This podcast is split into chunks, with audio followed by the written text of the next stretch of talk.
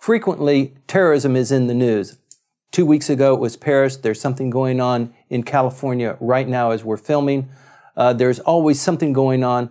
It's always attributed to ISIS, things going on in Syria, that sort of thing. And the issue has always been what about Japan? What's going to happen in Japan? And fortunately enough, Japan immigration policies are very, very strict, and gun control is probably uh, tighter than anywhere else in the world. So to have something like that happen here is somewhat far fetched. But even one of our favorite ministers of state, Taro Kono, has identified cybersecurity as a real hole in the wall here. It's probably, if they're going to be attacked, it's probably going to be through cybersecurity attacks.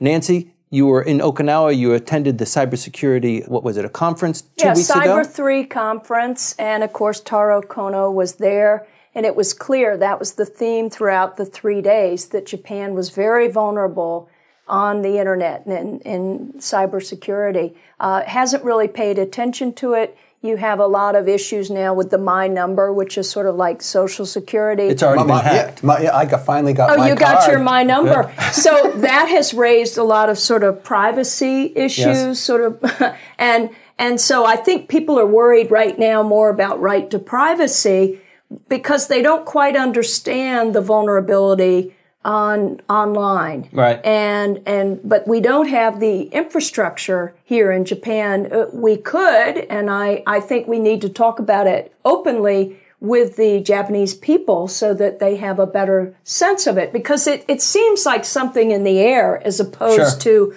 a direct terrorist attack in a cafe or something which is remote here. It is, There was a survey though asking people, could it happen here? A terrorism like in Paris and Beirut recently.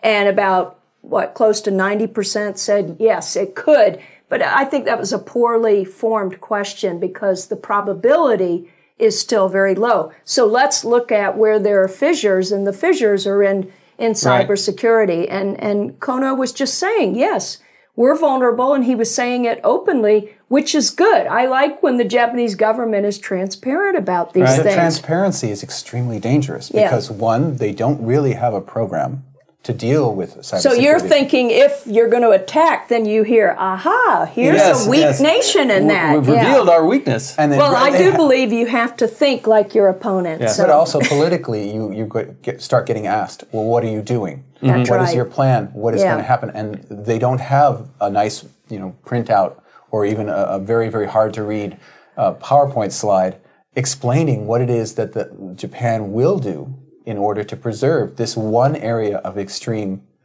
I mean, really serious uh, security hole. Because let's face it, it, Japan is blessed with a very big moat right. That's right. that that makes it very hard to transit to it, which is why there are so few so few refugees North here. Korea, yeah. Anyway, the ships got Yeah. yeah. it's, it's really far away, and we do have the absolute absolutely shut down gun control laws. Mm-hmm. I mean, to to own and mo- operate a gun in this country is extremely difficult. I think there's only one non-military U.S. Uh, citizen who has the right to use a gun. Wow. It's it's really very small. Uh, and for for for Japanese nationals, it's you have to prove that you're sane, that you you you have the I hope it the- never changes. and it's, it's it's it's a magnificent system. Breath of fresh air. It certainly is, and especially But even, even Michael, the, the homegrown terrorism, Aum Shinrikyo, was was having an awful lot of problems getting their their act together and doing something that was so so um, outrageous that they could, you know, make a statement. But they were they were sheltered within the post-war uh, respect for freedom of religion. Right. If they had been some kind of business, some kind of club or something, or a mosque, or they would have been watched. Yeah. But they were an uh, a, an indigenous religion, and with a prominent religious party as as the LDP's main uh, and only ally right now, the Komeito, there is not going to be any attempt to further uh, increase the investigative powers of the government vis-a-vis religious organizations. But so that that's a special case, and that you know the homegrown indigenous terrorism was shielded that mm-hmm. way. But in terms of terrorism per se, it's really hard to operate anything here because everything else is under surveillance. Right. Well, ISIS is well known throughout the world to be very astute in internet marketing as well as in cybersecurity and in, in hacking sites and doing damage without having actually boots on the ground.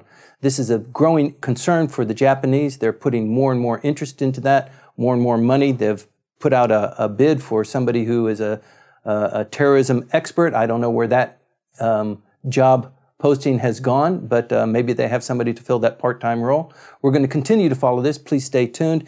It's an issue of great importance because Japan is typically known as being very weak in cybersecurity. But very safe at the same time. Very safe at the same time. Please stay tuned.